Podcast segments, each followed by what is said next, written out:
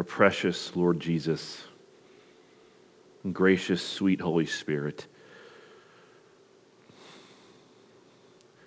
We thank you for choosing to live within us, that it is your presence that I hope and pray is our most valued possession. It is beyond comprehension that you would choose to live within your people, that you will never leave us, that you will never forsake us. It is your very presence that I hope that we value to the utmost a relationship with you that we would treasure and cherish and cultivate. And as we open up our Bibles this morning, as I hope that you feed the people through me, use that to deepen our love and our faith in our Lord Jesus Christ. We are grateful. Please speak through me, Holy Spirit, to bring glory to the Father and the Son and to yourself, to build up your church, to equip your saints for the works of service that you have planned for us.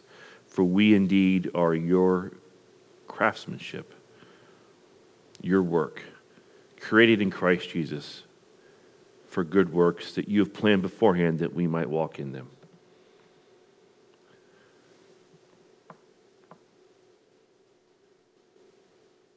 be glorified this morning once again, I pray. In Jesus' name, amen. As we continue our series on God's chosen fast, I'm going to ask you to get your Bibles out. Turn to Matthew chapter 9, verses 1 through 17.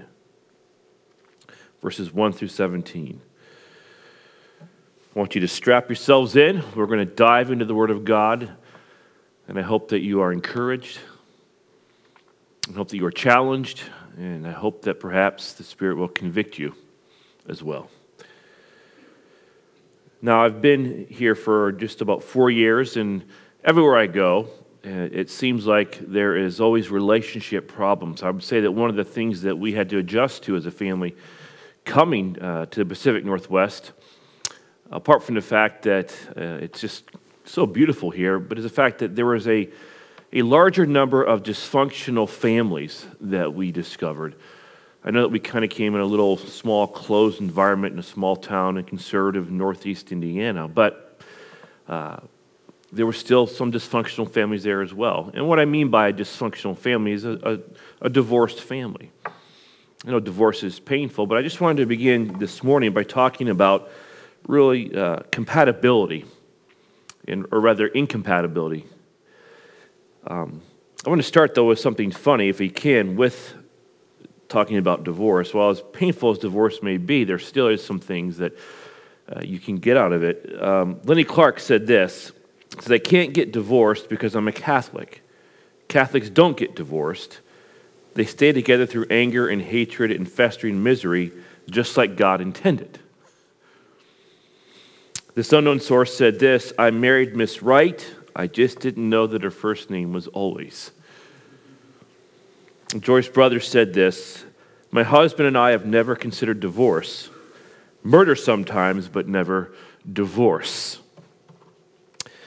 Now, most of us, unfortunately, have some experience with divorce and its painful consequences. I mean, you may be divorced, uh, your parents may be divorced, or your friends' parents have divorced. For whatever reason, the marriage just didn't work out. And to avoid divorce, what do we do? Well, we now turn to the internet, into online dating to find that compatible future spouse. Uh, eHarmony, I'm sure you're familiar with that. I researched this this week, and it turns out that eHarmony was founded by a, a Christian. Uh, in August 22nd of 2000, Dr. Neil Clark Warren an American clinical psychologist. He's a Christian theologian from Princeton Seminary and a professor at that seminary. He says eHarmony uses relationship science to match single seeking long term relationships. It provides users with compatible matches based on 32 dimensions of personality compatibility traits. that, listen to this, are scientifically proven to predict highly successful long term relationships. Now, how has this approach fared? Well, in 2016, eHarmony claimed that it matched 2 million couples. And that have led, those 2 million couples have led to marriages. But still, they, they surveyed 20,000 people in 2016. Roughly 4%, or you know, you know, roughly about 800 or so of those 2 million or 20,000 people surveyed are ending in divorces. Well, if you take that rate over a 2 million period, just using 4%, which is a conservative number, that's still over 80 to 100,000 people that have, are getting divorced. And the reality is this is that even compatibility based marriages are not immune to the disease of divorce. But it is incompatibility that is on the mind of our Lord in Matthew 9. Now, as we continue our study on fasting, we come to a passage on fasting in Matthew 9 14 through 17 that we are familiar with. But I believe we don't truly grasp the depth of its meaning. To truly appreciate our Lord's words, we must begin in verse 1 to understand the flow of his thinking. Let's turn to Matthew chapter 9, verse 1 through 8. Let's look at the healing of the paralytic. It says this In getting into a boat, he crossed over and came to his own city. And behold, some people brought to him a paralytic lying on a bed. And when Jesus saw their faith, he said to the paralytic, Take heart, my son, your sins are forgiven. And behold, some of the scribes said to themselves, This man is blaspheming. But Jesus, knowing their thoughts, said, Why do you think evil in your hearts? For which is easier to say, Your sins are forgiven, or to say, Rise and walk? But that you may know that the Son of Man has authority on earth to forgive sins. He then said to the paralytic, Rise, pick up your bed, and go home. And he rose and went home. When the crowd saw it, they were afraid, and they glorified God who had given such authority to men. Now, Matthew chapter 9 begins by writing about the healing of the paralytic. But the focus of the story, it's not on the man's physical healing, but rather on the fact that Jesus pronounced that the man's sins have been forgiven. You see, Jesus came to drive men to acknowledge their sin, to repent of it, and to be forgiven. And it is the hallmark of every great believer, every great follower of Jesus Christ, that they recognize their utter sinfulness. John Knox, I don't know if you heard of him, but he's perhaps the greatest preacher in the history of Scotland. And what most men would think would be a great man of righteousness. This is what he said.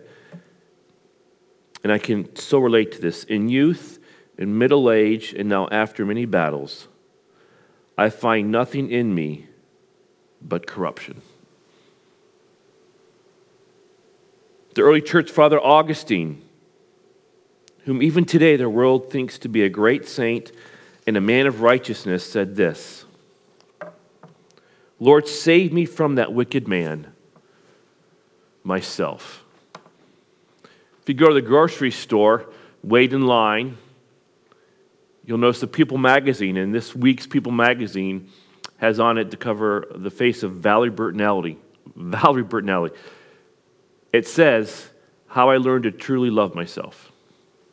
I mean, could there be anything more opposite? The world's message versus the message of God. John Wesley, the father of Methodism, renowned evangelist and pastor, a worker of righteousness, wrote this I am fallen short of the glory of God. My whole heart is altogether corrupt and abominable. Each of these three men were considered to be men of great righteousness, and yet they knew they suffered from the same terminal disease of sin they repented of it and were forgiven.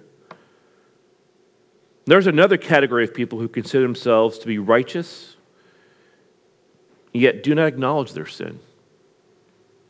In Jesus' time, they were called scribes and Pharisees. And since the scribes and Pharisees of Jesus' day were not convinced that they were sinners, they had no desire for repentance. And accordingly, they received no forgiveness. So, what was left for them? Only a greater condemnation.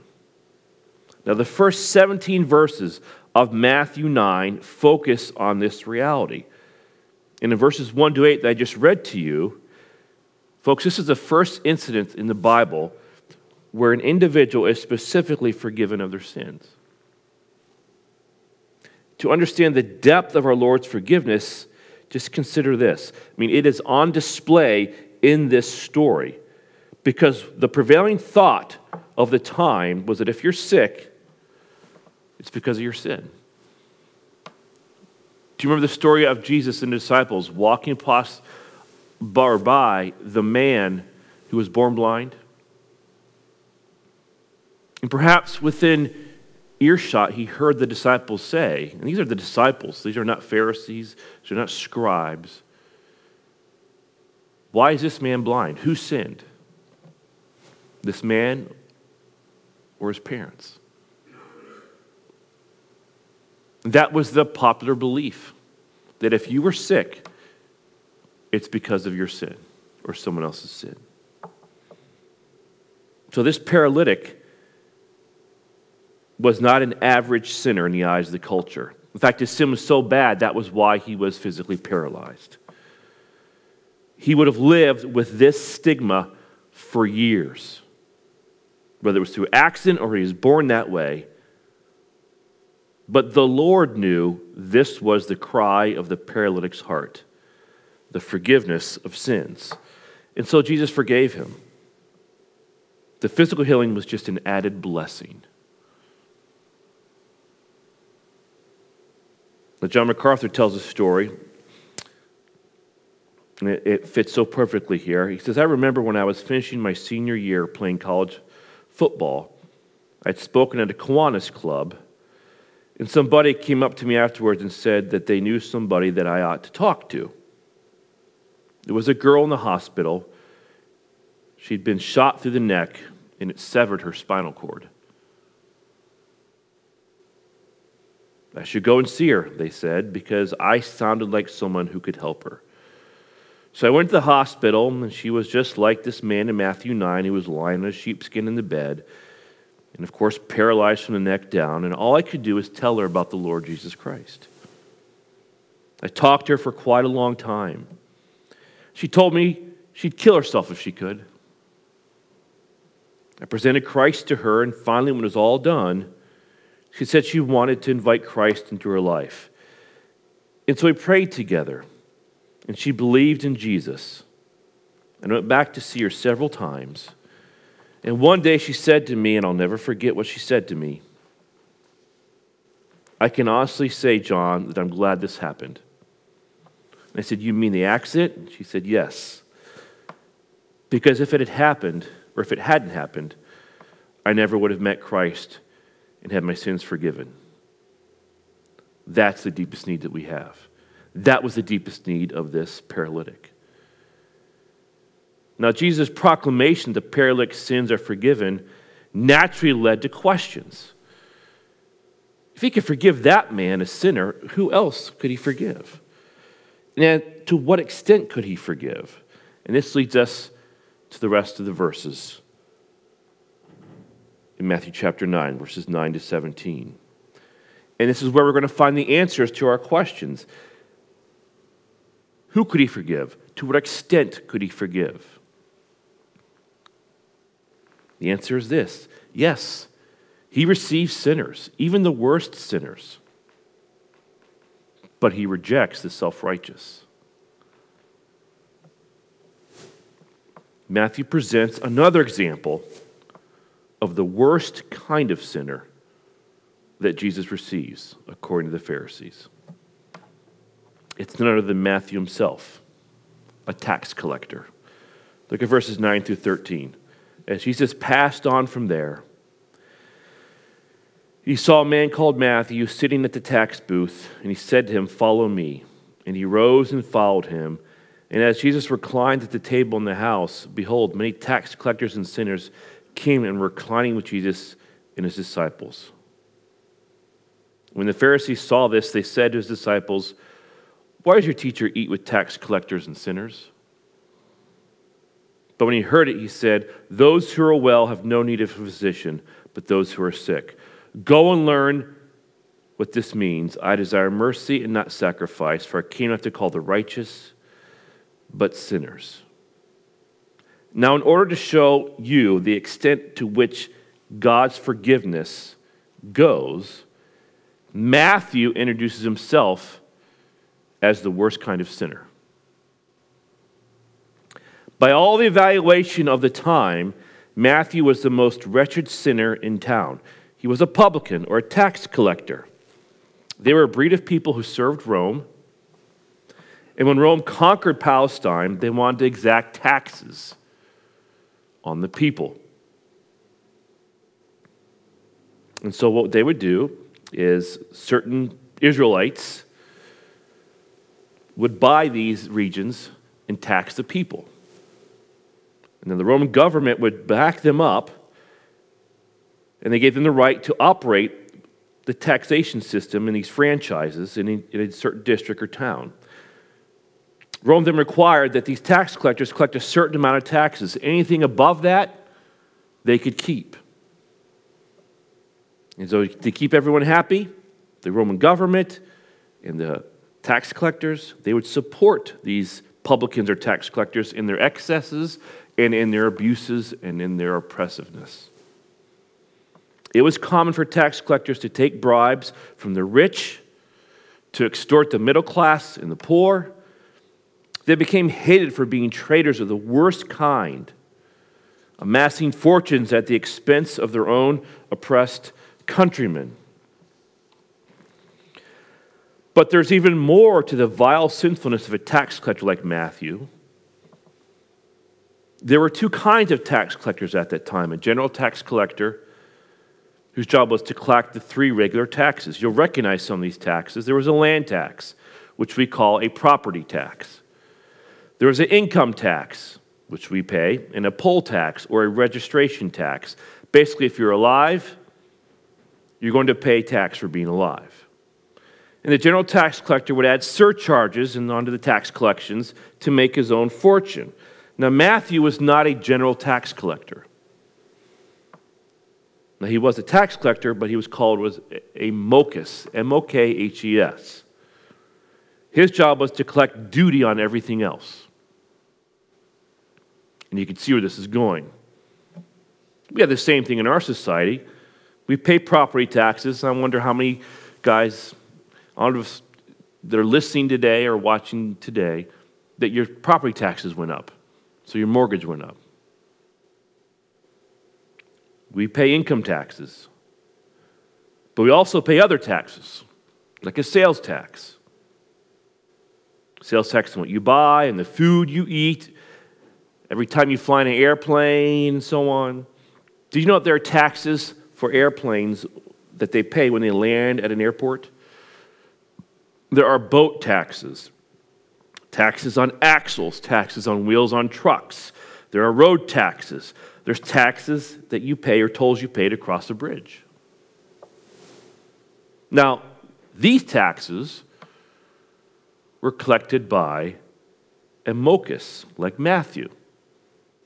So he was able to collect tax on all import, all export, everything bought, everything sold, every road, every bridge, every harbor, every town, everything. And they would even invent taxes on anything that they wanted. And you can imagine how frustrating that must have been for the people. They could put taxes on axles. The more axles you had, the more taxes you paid. Taxes on your wheels, on your pack animals, a pedestrian tax to cross a certain road or bridge. They had a market or a business tax. So if your business was selling fish, they would tax your boat, the dock where you were keeping your boat, your fish, your supplies, and so on. They would even open every package coming along the road.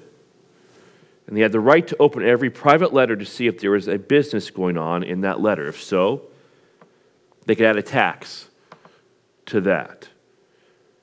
The general tax collectors were despised, but the Mokhes were more despised.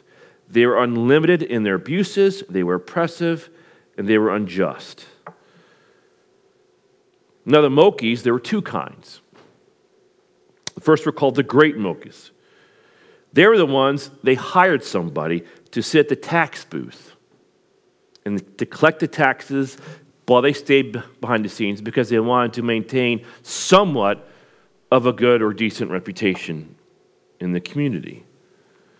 And then there was what the Hebrews called the small Mokhes. They actually sat at the tax booth themselves because they were too cheap to pay for somebody to actually sit there and collect the taxes for them. And quite frankly, they didn't care about their reputation. So it was one thing to be a general tax collector, it was another thing to be a mokhes, but it was far worse to be a small mokhes. And it's exactly what Matthew was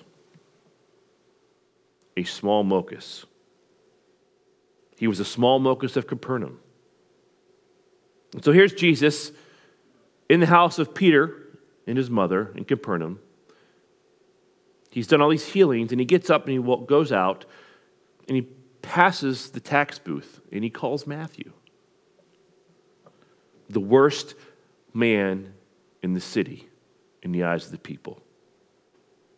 So, what is the extent of Jesus' forgiveness? He forgave Matthew. And what was Matthew's response? Well, he responded immediately in obedience. Folks, he left a fortune behind. And he did just like that. And by the way, whenever you see, I believe, Matthew's name listed as a disciple, it's never like there's Peter, John, James, Andrew. It's always Matthew, the tax collector, it seems like. In other words, it's Matthew, the worst sinner.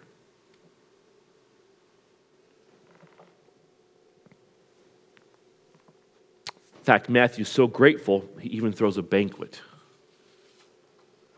So, two of the worst type of sinners in the eyes of the society at that time, they responded to Jesus' offer of salvation a cursed paralytic and a vile tax collector. Now, the last half of verse 13 is the key to kind of understanding this, the whole passage. It says this For I came not to call the righteous, but what? sinners. Now, the offer of, of salvation, it's extended to all. But it's only sinners who respond. Because the self righteous and the religious see no need to respond. And perhaps there's no better passage of Scripture that summarizes what I'm saying than Luke 18 9 to 14. Just listen to this. Two men went up into the temple to pray, one a Pharisee and the other a tax collector. The Pharisee, standing by himself, prayed thus to God I thank you that I am not like the other men, extortioners, unjust, adulterers, or even like this tax collector. I fast twice a week, I give tithes of all I get.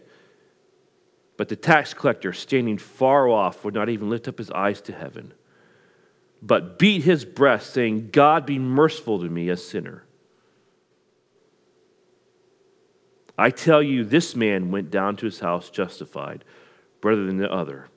For everyone who exalts himself will be humbled, but the one who humbles himself will be exalted. The utterly devastating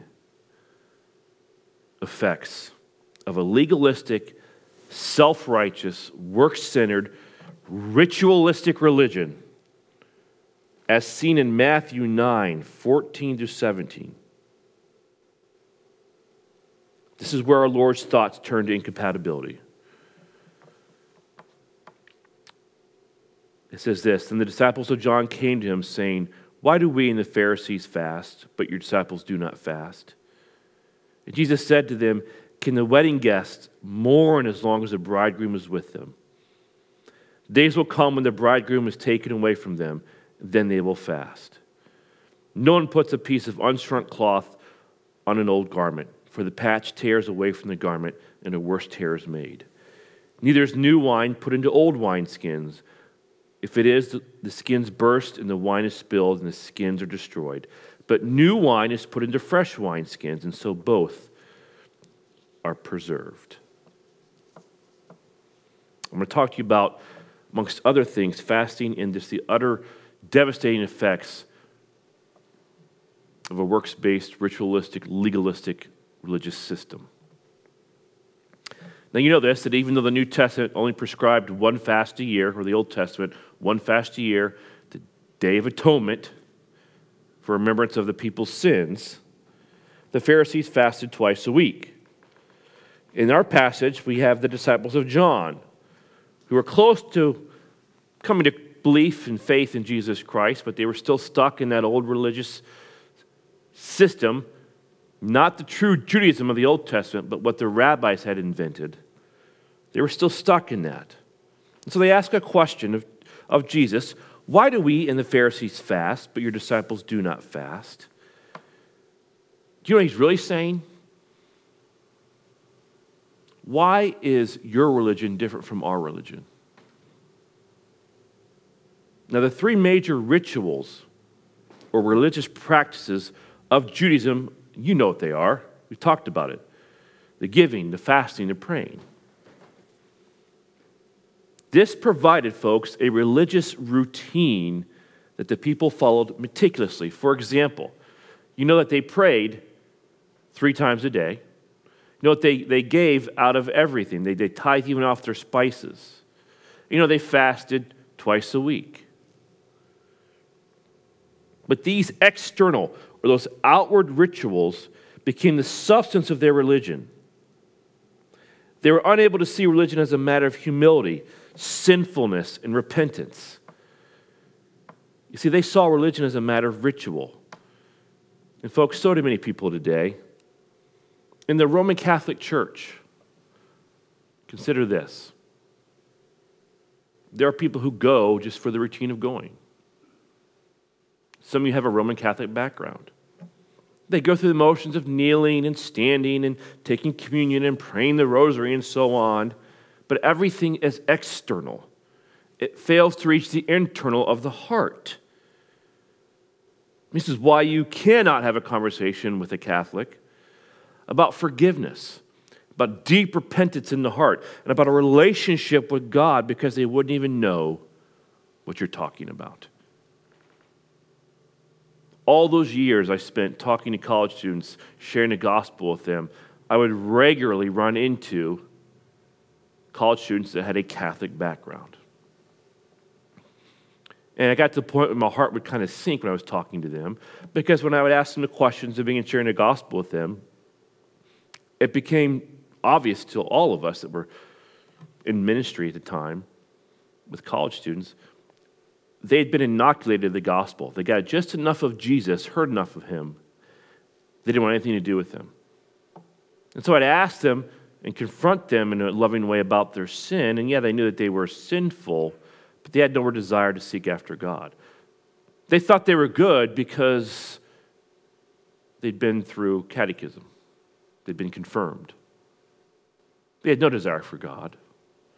Occasionally, I'd run into a, an honest Catholic. I remember one student, a young man, said to me, I am a non practicing Roman Catholic. It was refreshing to hear that.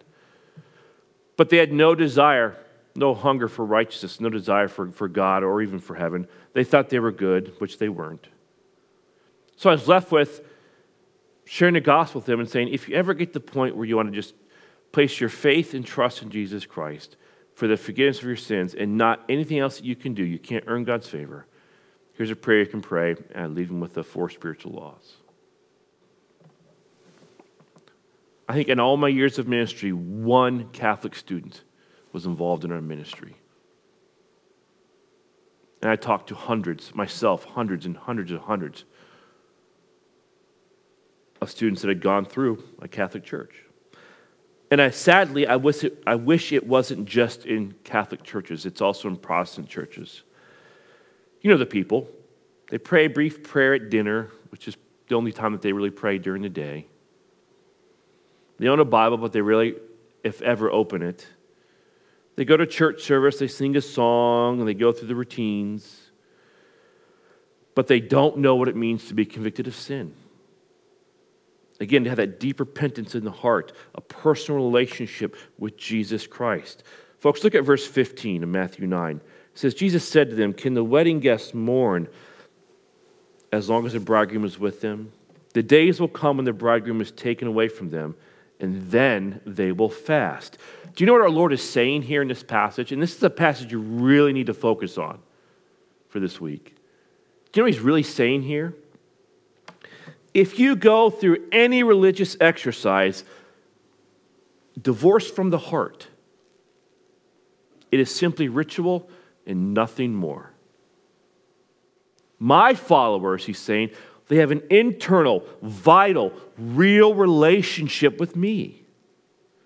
And what we do in that relationship is a result of what's happening now. And right now, he's saying the bridegroom is here. The wedding is going on. You don't fast at a wedding. You celebrate instead with joy and laughter. And at a wedding, you always eat food and there is wine. I'm here with them, he is saying. This is not a time for fasting. But here's the point to disciples of John, to those Pharisees and those scribes, your religion blinds you to this reality. Now, there will come a time when his disciples fast, when the bridegroom is taken. It says he's taken away from them. Actually, in the, the Greek, it's a violent snatching away. It's obvious reference to the crucifixion. But until then, what are his disciples to do? enjoy his presence. But all of the rituals, all of the routines, and that was what these people did the scribes, the Pharisees. Routine after routine, the praying, the giving, the fasting, the praying, the giving, the fasting. It prevented them from seeing reality. So, in answering the question, why do we and the Pharisees fast? But your disciples do not fast. In essence, Jesus is telling them, Your religion, all those ceremonies, all those rituals, all the stuff that you faithfully practice, that you meticulously follow, it's utterly incompatible with my teachings. You see, their religion said they were righteous. Jesus said they're vile and sinful. Their religion offered rituals. And what did Jesus offer? A relationship. Now, he uses two illustrations to further his point. And I think that some of you may find, okay, now I understand what's going on here. Verse 16 No one puts a piece of unshrunk cloth on an old garment, for the patch tears away from the garment, and a worse tear is made. You see, what Jesus is saying is this there is no way that what I teach you will ever mesh with your religious system. My message is one of an internal holiness, of the heart, of a loving relationship, and it is incompatible with your external ritualistic system. And either is new wine put into old wineskins, he says in verse 17. If it is, the skins burst and the wine is spilled and the skins are destroyed. But new wine is put into fresh wineskins, and so both are preserved. In other words, your religious system, it won't hold this truth. It cannot contain my ministry because it is completely incompatible with your religious system. You have to abandon your self righteousness, abandon that external religion that's made up of all those rituals fully embrace a relationship with me. And you only do that when you acknowledge your sin, you repent of it, and you receive his forgiveness. Now, hidden in all of this, because we're talking about fasting, believe it or not, Jesus introduces the best motive for fasting. Folks, it is only found in a loving relationship with Him. Let's talk about the best motive. Let's go back to verse 15. And Jesus said to them, Can the wedding guests mourn as long as the bridegroom is with them? The days will come when the bridegroom is taken away from them, and then they will fast. We've established that when Jesus is present, this is where you really need to focus on me now, his followers do not mournfully fast. We read that. In his presence, there is fullness of joy and celebration with food. And isn't this something that we all long for? To be in his presence? We've also established that there's a time when we, his followers, will fast, when he is taken away from us. Of course, that's a reference to his crucifixion. This is a time that we are in now. So the question of whether his followers fast, in my opinion, is definitively answered here. This is the answer to the when question of fasting. Well, when do we fast? Now. Now is the time to fast. Why? Because he's been taken from us. But there's another question that is answered here. Why do we fast? And simply put, we fast because he's gone. And we long for his return so that we may be with him. That's what he's saying here. You see, fasting is a physical expression of our heart hunger for the coming of Jesus. Do you see that in the text? Now we praise him for what he accomplished at his first coming, namely the redemption of our sins, our reconciliation with God. And we even celebrate that with food every time we observe communion. And in one sense, we really experience God in all his fullness in the Father, Son, and the Spirit when we take communion. But it is precisely because of what he did at his first coming that we also deeply feel his absence. Are you with me so far? Remember what Paul said? While we are home in the body, we are what? Absent from the Lord. And so fasting raises this question. And these are hard things I'm going to say here, but fasting raises this question do we really miss him? Do we really miss him? John Piper wrote a book called A Hunger for God, and talking about fasting and desiring God. And this is what he said The almost universal absence of regular fasting for the Lord's return is a witness to our satisfaction with the presence of the world and the absence of the Lord. We're content with where we are. This is not the first time, mind you, we have heard Jesus' warning of a satisfaction with the world. Just before a second coming, we are warned it will be life as usual. Luke 17, listen to this. Just as it was in the days of Noah, so will be in the days of the Son of Man, i.e., when he comes again. They were eating and drinking and marrying and being given in marriage until the day when Noah entered the ark and the flood came and destroyed them all. Verse 28 Likewise, just as it was in the days of Lot, they were eating and drinking, buying and selling, planting and building. The dullness of life, the normalcy of life was going on. But on the day when Lot went out from Sodom, fire and sulfur rained from heaven and destroyed them all so will it be in the day when the Son of Man is revealed. Life as usual. But his people, the elect, will be crying out for his return in prayer day and night. Luke 18, 7 and 8. And will not God give justice to his elect who cry to him day and night? Will he delay long over them? I tell you, he will give justice to them speedily. Nevertheless, when the Son of Man comes, his second coming, will he find faith in the earth? Will he find his people praying day and night? Again, quote John Piper, he says this This is what is missing in the comfortable Christian church of the modern world. Where in the West do Christians cry to Christ day and night that he would come? Where is there that kind of longing and aching for the consummation of the kingdom? It is no surprise that the question of fasting for the coming of the bridegroom is scarcely asked. If the cry is not there, if the prayers aren't there, why would one even think of expressing this longing, this hunger for him with fasting?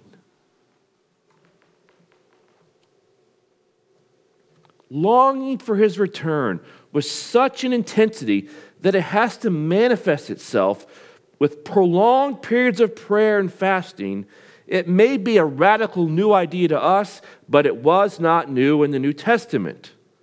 In fact, it's a sign of authentic Christian faith that you long for his return.